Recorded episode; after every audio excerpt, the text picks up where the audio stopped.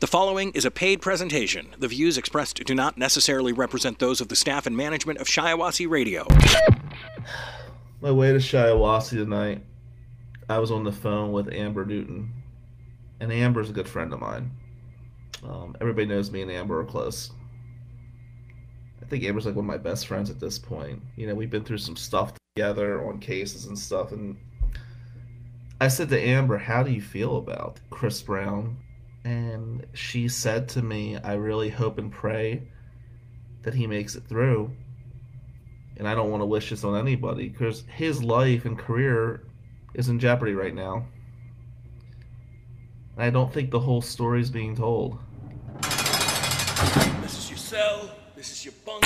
This is the jail visit on Shiawassee Radio, live from the Cofield Oil and Propane Studios. Here's attorney Bill Amadeo. All right, Bill Amadeo from McManus and Amadeo and Grable and Associates. And tonight, junior year of high school, the mock trial team. Something that changed my life. And we're going to break through some crim law topics. And for those of you that are in my inner circle, you know it's been a rough couple weeks. I do appreciate the texts and the phone calls and all that. Um, things are under control. You know, sometimes in life, you just don't always get dealt a straight flush. You got to fight through those times. You know, and sometimes you're involved in a case that means so much to you. It fucking hurts. It's how bad you want to win. It's how bad you want justice. And you know, somewhere along the line, I think we forget who we are we're creatures of learned behavior, you know? As defense lawyers, we tend to believe everybody's innocent. As prosecutors, we tend to believe everybody's guilty. Somewhere along the line, the truth gets lost in the way. And that's sad, you know, but that's what we're here for. We take our stations in life. And for me, one of the things that really led me down this path was my junior year of high school. Junior year was rough you know, my first two years of high school, going to school in Atlantic City High, it was different because the white kids went one way and the minority kids went the other way. We were poor and white, so we went the way of the minority kids, and the school was extremely segregated. And there was an influence I had. Dolores Gandia. Gandy. Miss Gandia was my English teacher my sophomore year and my journalism teacher sophomore, junior, and senior year. Miss Gandia was a black woman whose last name was Gandia, who grew up in Virginia, and she was one of the toughest people I've ever come across in my life, and she was quite an influence on me and things were different. Um, after sophomore year, she pulled me to the side, and she said, "I want you to go to advanced placement English." Teacher didn't like me from day one. She basically told me I wasn't good enough to be in her class. And in the class was all the Ventnor and Margate kids. What a group of ass. And she failed me in my first quarter. And it made no sense why she failed me. I had all my work done in on time, all the multiple choices great. She didn't like my writing. So I went after school and said, Well, what's going on with my writing? I don't understand. How can I be a better writer? And she basically said, You know, you should just go to average classes. You shouldn't be in my class. And part of me was frustrated about that. But Miss Gandia said, Well, look, she's going to hurt your GPA for college, go back down to average English. She goes, we'll deal with this another way. You know, and junior year was was really a coming of age thing, you know. There was this one girl from Margate. We couldn't like go to the prom together or anything. She laid out some ground rules that, you know, my family was poor and this and that. So in essence, we could hook up behind closed doors, but you could already see me in public. And I, I didn't take well to that because right there it was kind of like a learned behavior thing. It was going to be the haves versus the have-nots, and we were like in a caste system, and my family was put into the have-nots. And there was a new teacher, history teacher, Keith Graziel. Great guy. And he was going to coach the mock trial team. Now, at Atlantic City High in the 90s, the mock trial team was really a big deal. It was something to behold. And everybody on the mock trial team were wealthy kids. Um, wealthy kids, Jewish kids from Ventnor and Margate. Uh, I wasn't one of them. And Grad said to me, hey, I want you to try out for the team. Now, I'm an average student. I only care about baseball at this point in my life. I wasn't going to try out for the team. Because now I want you to try out for this team. Now, there were a ton of people that tried out. When I went there to the tryout, it was really it was fascinating. I remember um just one kid from Ventnor, Anthony Bucaferni. He wasn't on the team or anything like that. Anthony never liked me. I always thought he was a prick in high school. But he was running crew that year, and he kind of laughed. He goes, "Oh, you're trying out for mock trial. Let's see how that goes." And there was Ben Payoff and Lori Seropoulos and Rob Middleton. I like Robbie Middleton. All these brains. The leader was this kid named Elliot Geller. Oh, what an ass. Elliot Geller's father was a rabbi from Margate. And Elliot had no love lost for me. He didn't want me trying out for mock trial. He was very clear about that. I think he made comments like, You're not one of us. Thank God for that, bro. What he meant by one of us, I never wanted to be the Margate ass. But they didn't want me on this team. And I tried out, and somehow I made mock trial but I don't want to do it. It's going to interfere with baseball. Now, it's possible at this point Aunt Mary realized baseball was not going to be my future. I don't know. But to my aunt, who raised me like my mother, my mom, who was like my big sister, this was this like badge of honor, you know? Here's this poor Italian kid from the ghetto of Ducktown and he made the mock trial team. A lot of elite Jewish wealthy students from Margate, brains from Ventnor did not make this team, and I made this team. And on paper, didn't make sense. And I enjoyed the practice, but I couldn't stand the people on the team at the time. And it's funny how winning kind of cures some things, but we'll, we'll get into that. This was a day that kind of changed my life forever. We had practice. We practiced on Tuesday and Thursday nights. And one of the problems with that was I'd go home really late, and it would be it was dangerous to go home in my neighborhood late. It really was. They were they were tough times. And Elliot Geller said to me, we don't want you. We want you gone. We want you out. You don't belong here. You never should have made this team. And there was a bunch of them on the team that were standing by Elliot, like, yeah, get rid of him. Now, at this point of life, I didn't want to be there in the first place. I really didn't. I was really good at it. I had this knack, this talent, whatever the fuck you want to call it. But um, I didn't want to be there. I told him to fuck himself, and I went to get my stuff.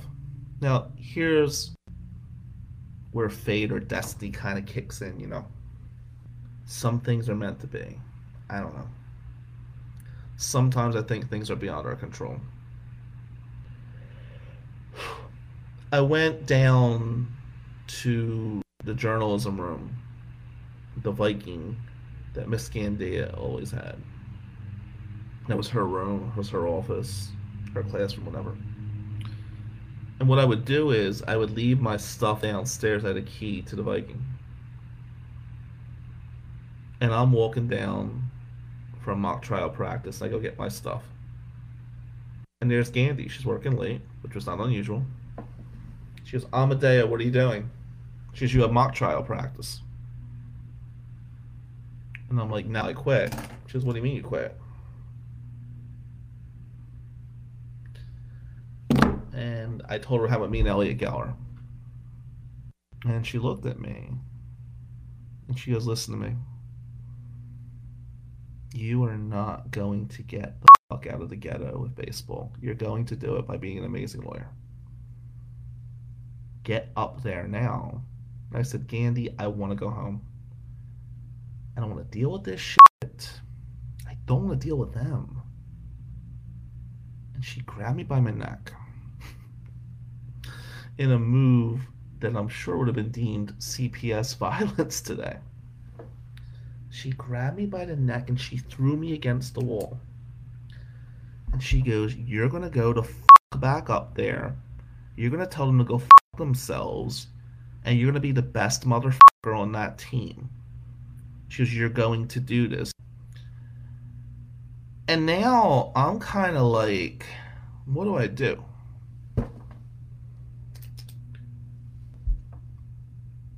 Being beaten shot at, stabbed, potentially raped was scary stuff. Losing the love and respect of Miss Gandia was far more scary than any of the physical violence I had to endure. So I go back up to mock trial. And Geller is sitting there and he's like, What are you doing back? We told you to leave. I said, yourself. I'm not going anywhere. And we just stared at each other.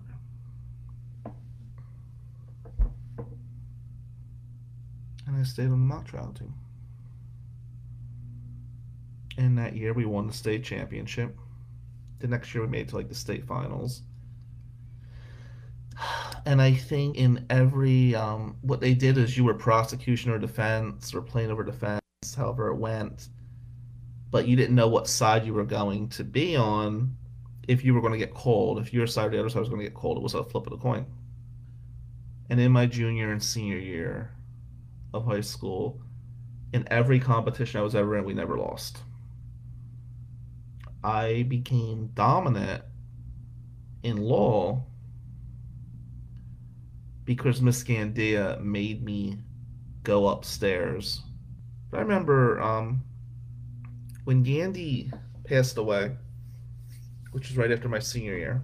I gave a eulogy at her funeral. I told this story. All I could say is I don't know where my life would be today if it wasn't for Dolores Gandia. I know that I wanted to go home. I know that I had enough but I knew I couldn't let her down. She changed me that day. I always had balls, you know, but this was a different type of courage. This was like throwing a different level weight on your back. The easy thing to do that day was to go home, deal with some from my aunt, deal with some disappointment from Miss Gandy. The tough thing, the manly thing, was to go to back up there, tell them to go themselves, then become the best player on the fucking team. And by the way, Ventnor and Margators out there, I know you'll debate that. Who was the best one on the team? Let me tell you, there's been some successful people from that mock trial team and everybody on that team except for me was born and bred for success. how many of the mock trial team are elite successful lawyers today? I'm, I'm curious. Do you want to take a poll? Because just three of us that have become lawyers. Let's be clear. It's one thing to be a good high school football player.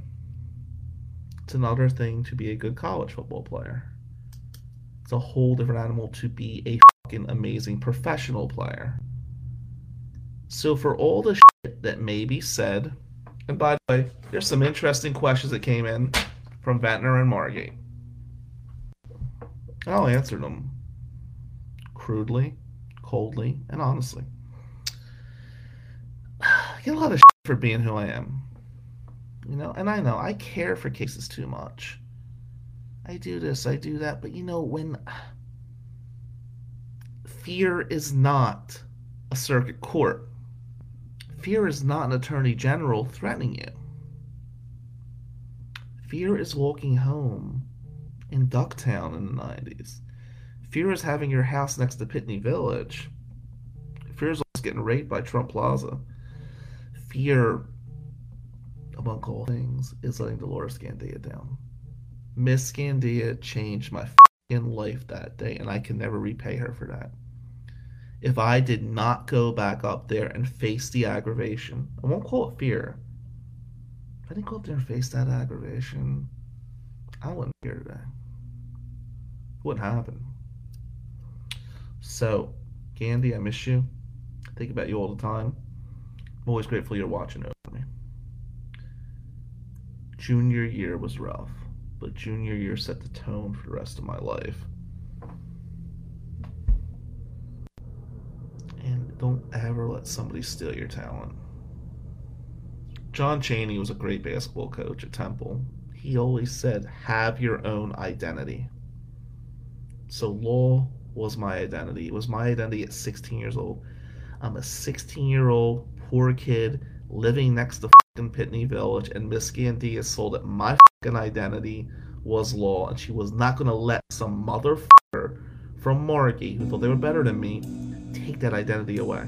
The Jail Visit with attorney Bill Amadeo from McManus and Amadeo. Connect with McManus and Amadeo at McManusAmadeo.com or call 800 392 7311. This is The Jail Visit on Shiawassee Radio. I could tell you when we went to the national championship in Georgia how everybody went out and I was the only one not invited to these parties. I could tell you how I was alone in my room just studying game film, if you will. I'm pretty sure I missed the socialization part. But I also wonder if I did have that socialization part, would it take away some of my edge? I'm not gonna trade my edge for anything. Now, have a bunch of questions that have been sent to me. And I want to go through them. What I've learned as we evolve with this whole podcast and Facebook Live thing is the reality is that the questions people are asking should really be the topic. So I'm going to try to adjust to that. Can you explain phone dumps to us? Sure. So a phone dump happens when somebody is accused of a crime and the police feel there is evidence on the phone. Now, what some crooked officers will do is they'll try to get consent from a kid who doesn't know they can say no. You should make them get a warrant. Next thing you should do when you get a phone dump is fight to get the phone back. Then you want to get an expert from the Michigan State Police Department who will bring text messages back to life. Because what you want to do, guys, if the phone went to the police, is show did the police actually violate that dump? Did they violate the dump? And if they did, then we have a fruit of poisonous tree argument. So let's keep that in mind phone dumps happen in two ways. Either you consent to have somebody check your phone or a warrant's done for your phone. But you are entitled to your phone. You got to fight to get that thing back. Not an easy task. Here's where the police things get tricky. The police can use mischaracterization. In essence, the police can lie to get to the truth. We see this with entrapment hearings. Um, we see this with pretext phone calls. A pretext phone call is when an officer will actually have somebody read a script to try and get a confession out of you. Um, we see this with polygraphs all the time. You know, the police will say, We understand what's happening here, we're here to help. Understand something. You should never talk to the cops without a lawyer, ever. Let's start with that. But when the police lie to get to the truth, that becomes an interesting theory to present to the jury. But the cops can lie to you with no repercussions. Now, they can't hide evidence, they can't compromise text messages, but they can verbally lie to you. You really have to go after that officer on the stand if and when that happens. There's actually no penalty for verbal lies to a defendant.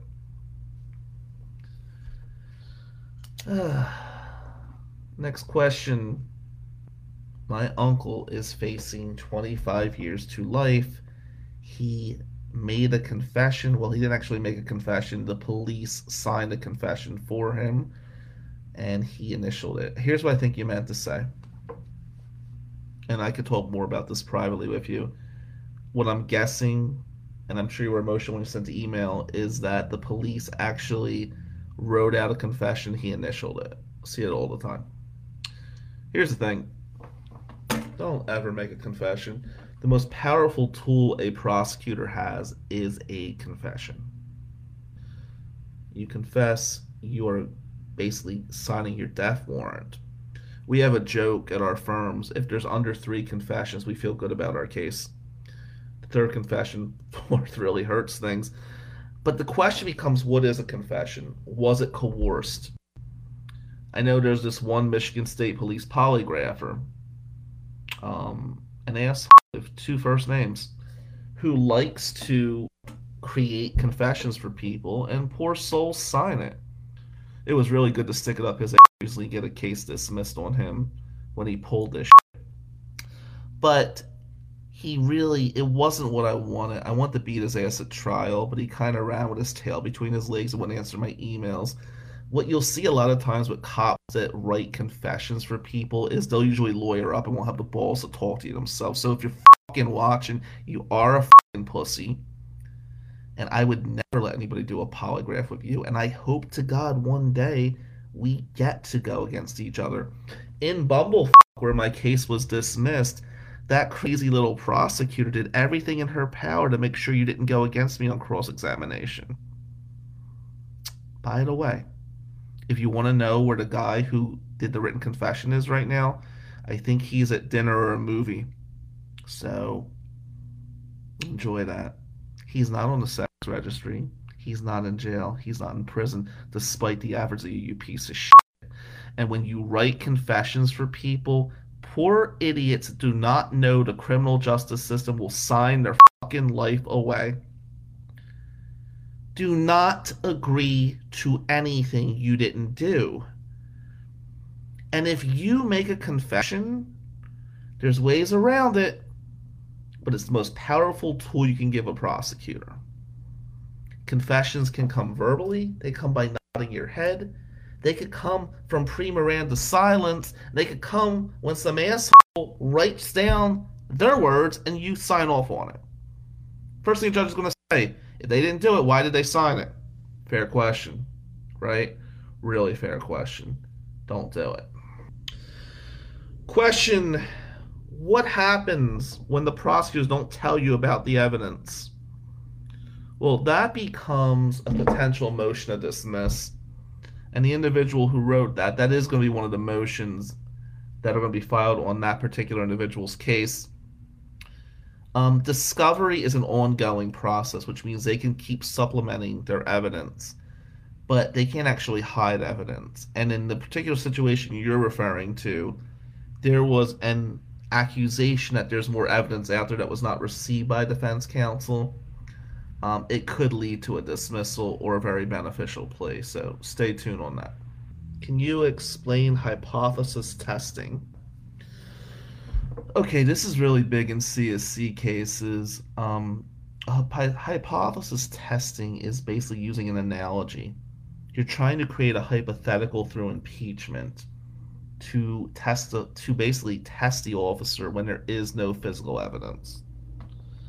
What we're really looking at in those scenarios is similar situations where maybe the officer didn't do all their homework or they did their work differently. You want to do a hypothesis of what's been done in other cases to try to discredit the individual making the accusation hypothesis testing is a very huge thing. And I would say 95% of lawyers don't know what the f- it is. So make sure you know what that is, especially in CSC litigation. Was involved in a car accident. I was not at fault. I did not have my driver's license. The prosecutor is charged with a 15 year felony. What advice do you have? Okay, number one, what county are we in? That's a county specific question, and we could talk more about that privately. Number two, yeah, I think you want to use um, Tim Brown as an accident reconstructionist.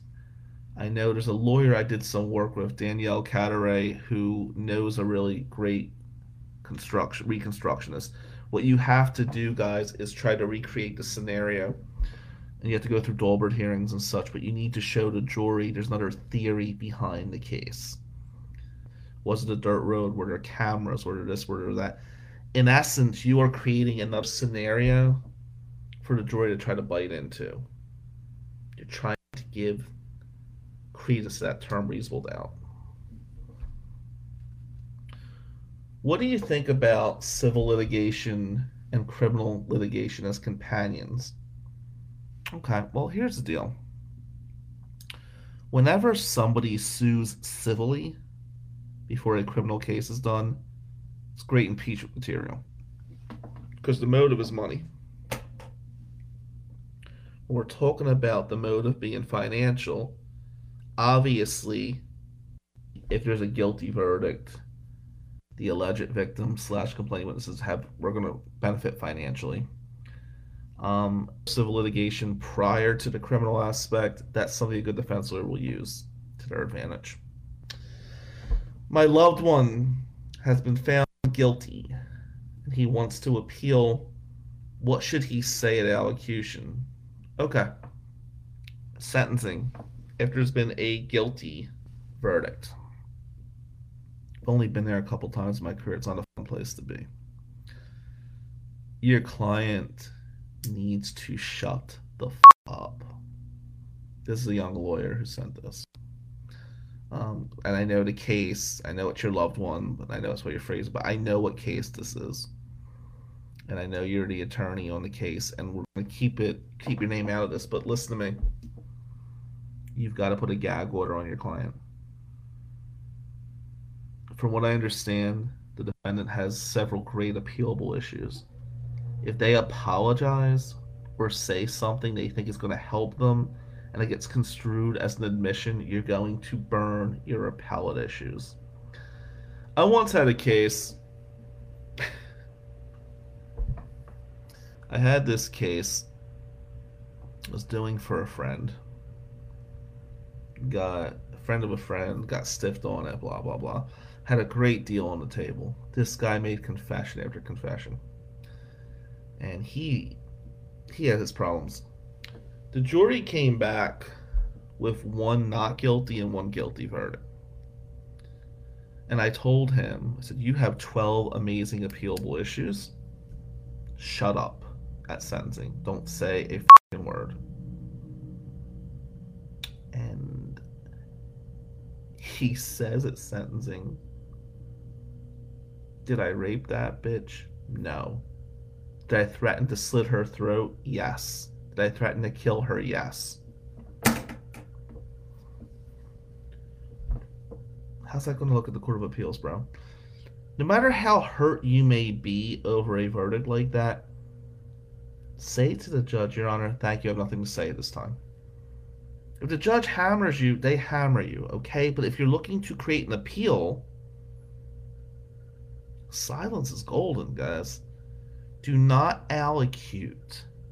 Let your lawyer allocute, but do not allocute in a situation which is going to hurt your chances to win your freedom back. If you're in that appellate zone, less is more. Shut the fuck up. Next question How do you do a proper sentencing? Okay. We're talking state court, federal court. What county are we talking? There are Cobbs agreement in place, there are Killebrew in place, is probation trying to blow you up. There's a lot that goes into that. Let me be clear on this though. You should always do a sentencing memo on a felony sentence. Federally, you have to do a sentencing memo. A sentencing memo is something that tells the jury, sorry, tells the judge there's something more to the story.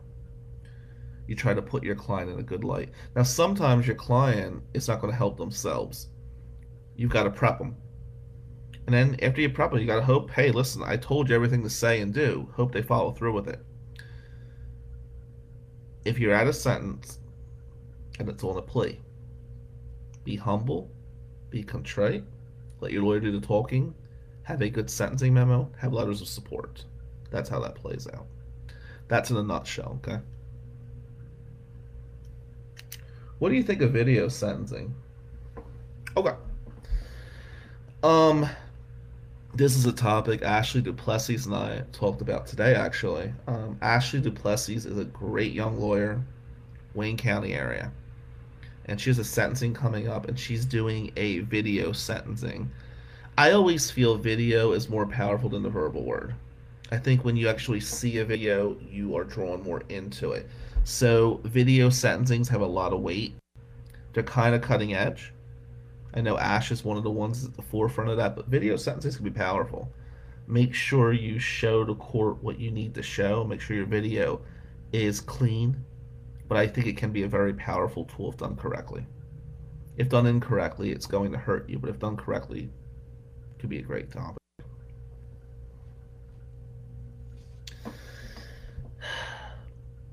I'm accused of CSC in Livingston County. I have not been charged yet. Any advice? Yeah, call Bill McQuarrie. If you're in Livingston County, um, Bill McQuarrie is who you should be calling. Maybe the best trial lawyer in the state, and he's the king of Livingston County. If I was charged with a crime in Livingston County, I would go to Bill McQuarrie. So look him up. But uh, Bill McQuarrie is a great option there for you. Good luck with that. Um, if it was anywhere else, I would tell you I'd be the option, but I think in Livingston, you want to go with Bill. Are reviews for lawyers accurate online? Well, that's a that's a good question. I get a lot of calls because of some of the reviews I got. Now, understand there's something what we call um, haters. Hater is sometimes another lawyer that puts up false reviews about you. You got to be careful with that if somebody only has positive reviews, it's probably bullshit. You're going to get some negative ones. I think the most ridiculous review I had was a one star from this ass McComb. And I represented his ex wife. And I won her case. And it was a drug case. And he wrote in the review, This piece of shit got my baby mama off and she's a drug addict. That could be taken a few different ways. Anyway, with that being said, you know, I mean, you won a case, you got a bad review. In this field, reviews are very subjective. They're often very. There's a lot of bullshit that goes into reviews. I have tons and tons of great reviews online. I appreciate that, but don't believe every review you see, good or bad, about a lawyer. What advice would you have for a third year law student? Okay, here's the deal.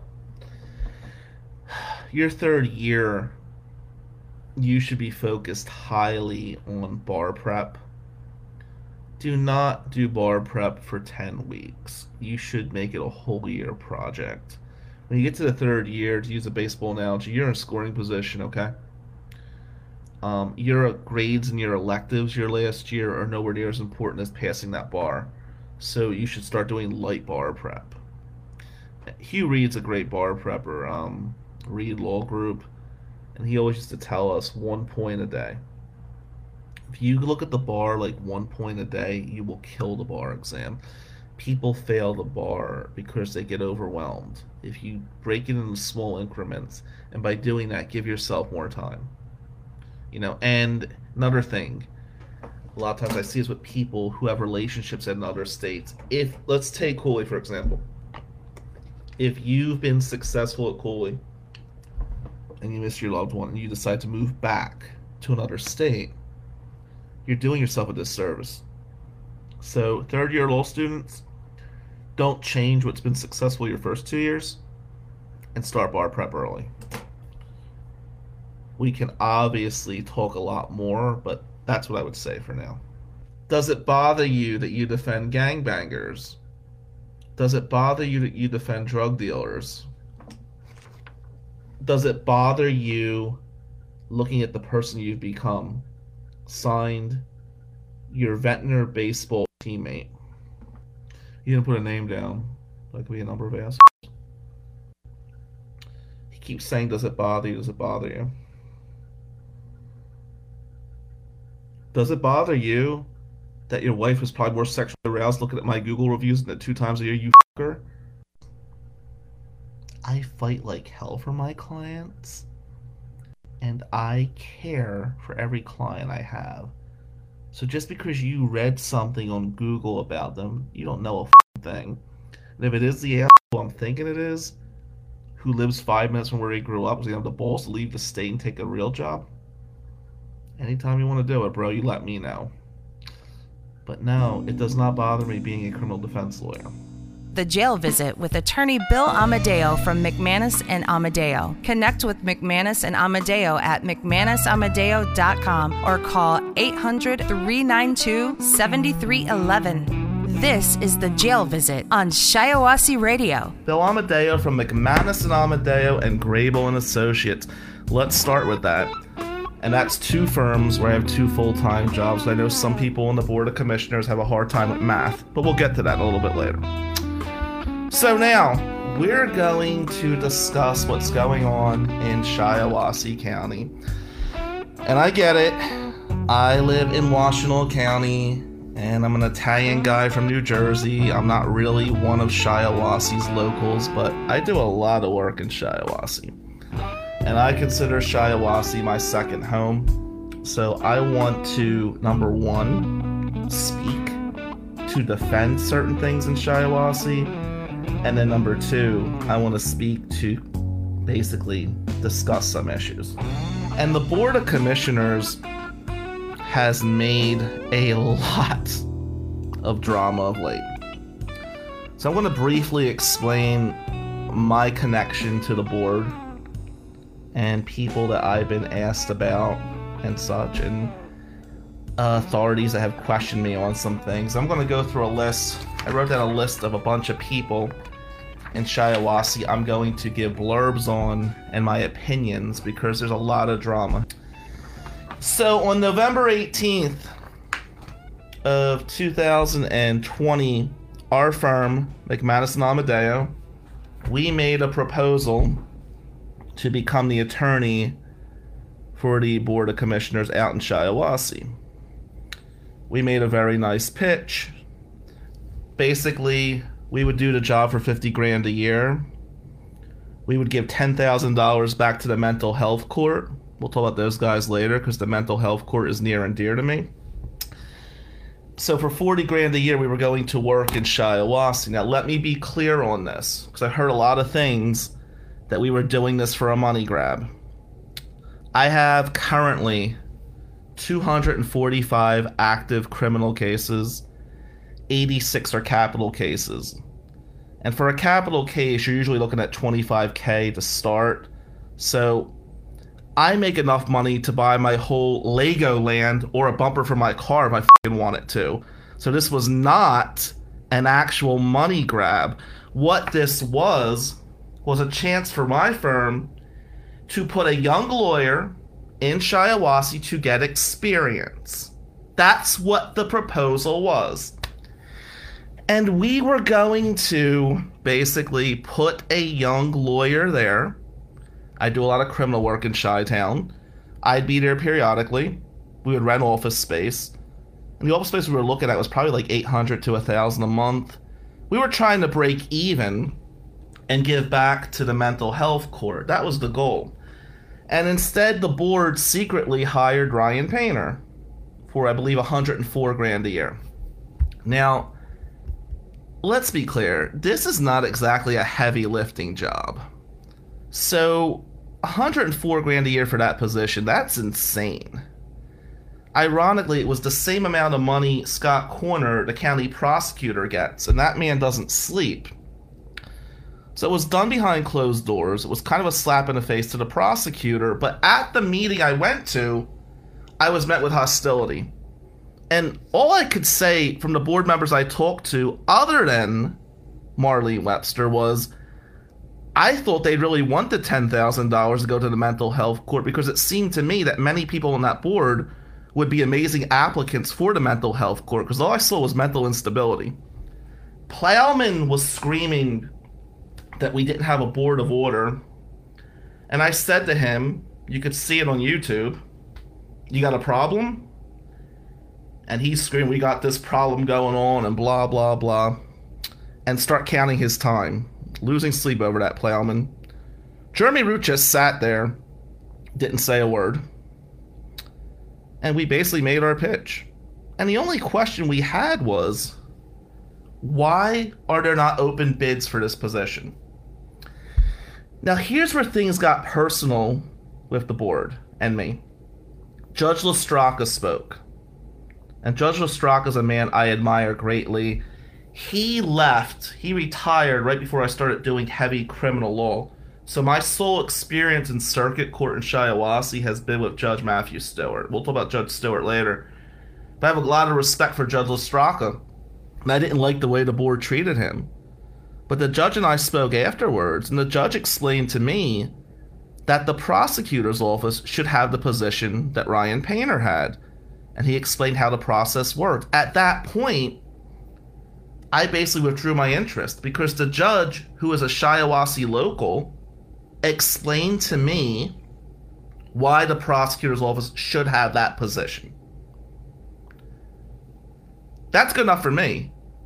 Not only was our proposal dismissed, but the judge's words were thrown in the trash. The next day, they did this secret meeting or whatever, and I saw Jeremy Root on YouTube pounding his gavel down. Was like this large, mentally challenged man screaming at Marlene Webster that we're going to do things the right way. This is the way we do things in Shiawassee. And Marlene Webster looked terrified. Marlene Webster has more courage than anybody on that board. Let me be clear about that. I know Marlene from my time at the mental health court when I was the defense lawyer. A lot of respect for her. And she's dealing with a lot of drama there. And they basically tried to bully her that Ryan Painter was going to get this position. Now, at the time, I was kind of confused. Who is this guy, Jeremy Root? Other than some questionable driving things I've heard about the man, I don't know him. I know he makes 10 grand a year. I know he gave himself a $25,000 raise from the hazard money, which is kind of bizarre. You go from 10 grand salary to a 250% bonus. I don't know what the hell that is. But I saw him screaming on YouTube and I emailed Root. I have the email saved. And I said, Do you want to talk one on one, man to man? He didn't reply to me. I guess Root likes to flex his I don't even want to use the term muscle, flex his whatever in front of women, not men, but he wouldn't respond to me. And uh, that was that. We moved on, and that was the end of it. So, now, time moves forward. This hazard pay hits the world is watching, and the world is watching mainly because the writing of Josh Champlin, who, in my opinion, is one of the best writers I've ever met, maybe the best writer in the state of Michigan. And Josh knows how to dig up a story. And he is digging and digging and digging. And what I could tell the people of Shiawassee is Josh Champlin is your source of news. And he is one of the most credible people I know. And if you cross Josh Champlin like this board has done for and from a common sense perspective, why would you cross the press when he's the one relaying information to the outside world and he's trying to be fair? These people treat Josh like he's a nobody when he's got more power in his pen than they do in their whole board. So let's be clear about that you've made an enemy of Josh, and Josh is just going to be objective and speak the truth. And unfortunately, guys, on the board, other than Marlene Webster, the truth is going to f you right now. You're under the national microscope for taking hazard pay. And you keep saying that Scott Koerner was present. That's bullshit. Let me tell you, we'll talk about Scott Koerner later, but let's not throw Scott Koerner in the mix here I'm to be real clear. I'm to go through a list of people briefly. I'm to tell you my opinion of them, my experience with them. And let me say something. I am a criminal defense lawyer. I practice criminal law every single day of my life. I will be in the office till midnight tonight. My clients mean everything to me. With that being stated, if you compare results across the state, Shiawassee is one of the most difficult places to be a criminal defense lawyer, and here's a few reasons for that. Number one, smaller communities have more political pressure. It's just a state of fact. There's no way you can practice law the way you do in Wayne County or Washtenaw County as the way you can in Shiawassee. It's a special language you need to learn and I do not always get what I want in Shiawassee. I'm going to be objective in my opinions of everybody in this. Okay, so number one, Shiawassee is a tough place to practice criminal. Number two, there is more social media drama in Shiawassee than there is in Detroit or Ann Arbor. If you breathe crooked in Shiawassee, it is posted on some Facebook message board. Let's be really clear about that. And number three, the people of the county of Shiawassee have been screwed over by this board for quite a while. And it's time for them to get off their ass and make some changes. The way you make changes is getting rid of the assholes. And if there's people that are not doing the right thing by funding, if there's people doing side deals, you need to address that, guys. And that is what Josh is doing. I will say this. There are some people that have looked at the board very closely.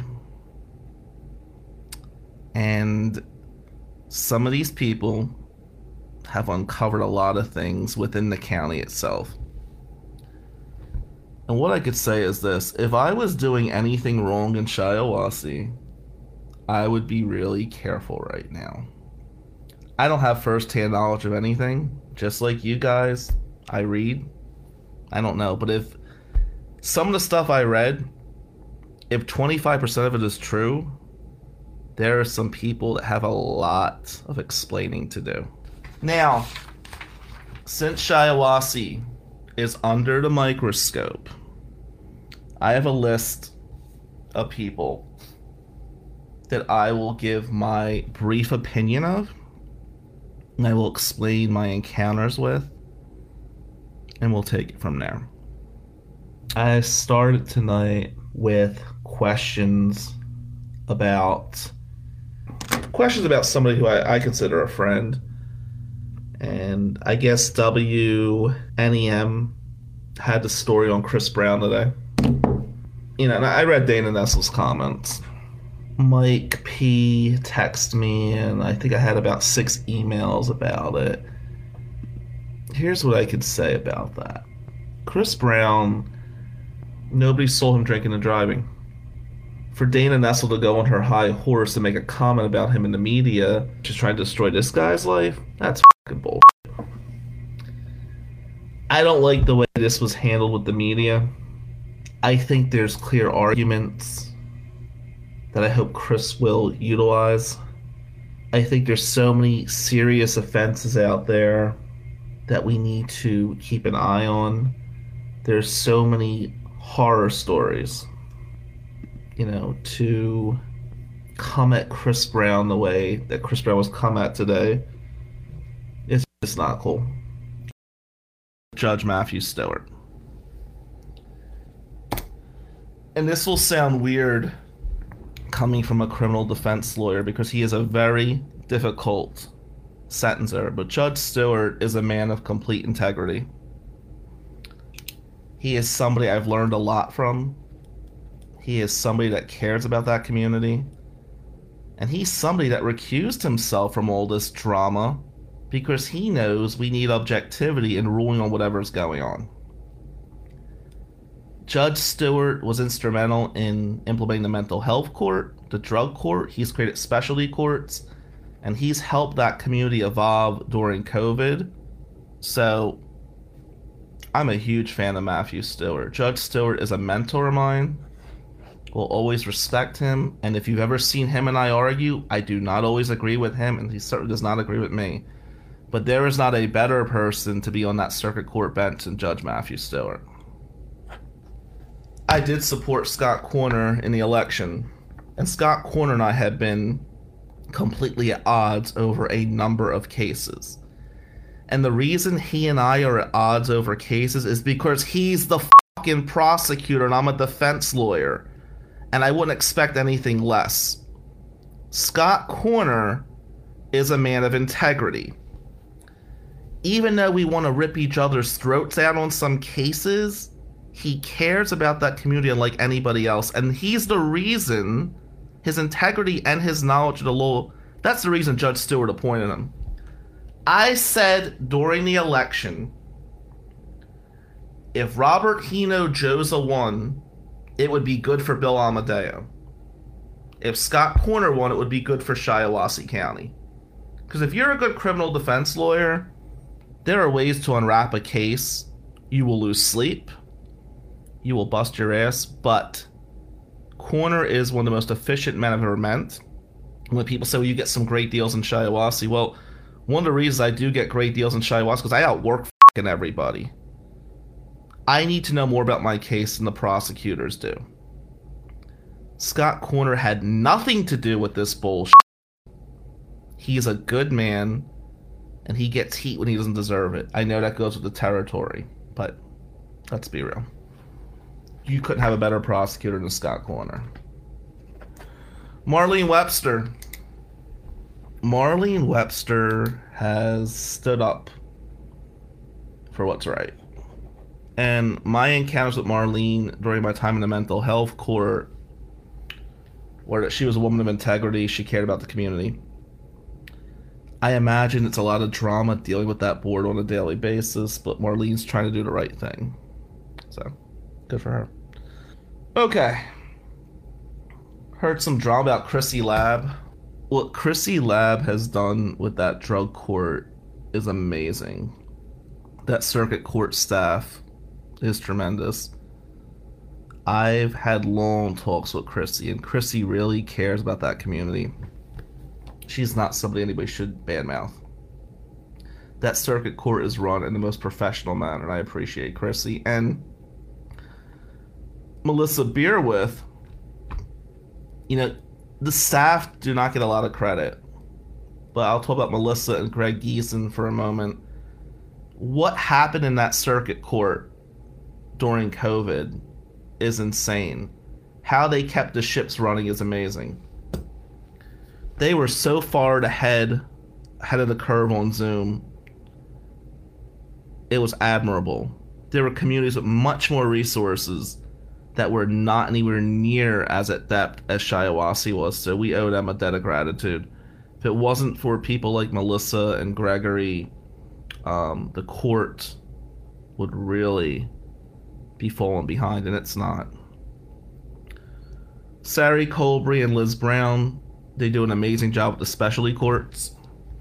And I mean, they'll be the first to tell you, I've applied before. I've had applicants apply before that they've denied. And they look at every applicant in a fair and objective manner. They want to help those people that truly want to get helped. So even though we don't always see eye to eye, I respect them a great deal. Um, Doug Corwin and Amy Husted, what they've done at the public defender's office is amazing because they were the first public defender's office and they inherited a lot of work. And I mention all these people in the court system to say that the bullshit from the board of directors has not spilled over into our court system. The Shiawassee court system has been run in an amazing way. It's overcome COVID, it's overcome national drama. Ships kept running. That, in my opinion, is the state of Shiawassee. I'm rooting for Shiawassee, but I do think, as amazing as our court system and prosecutors and defense lawyers are, there are some cancers over at that board. And the board should not have the power they do.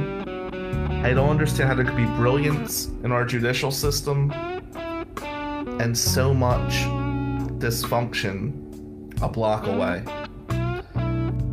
Okay. I'm Bill Amadeo. I approve this.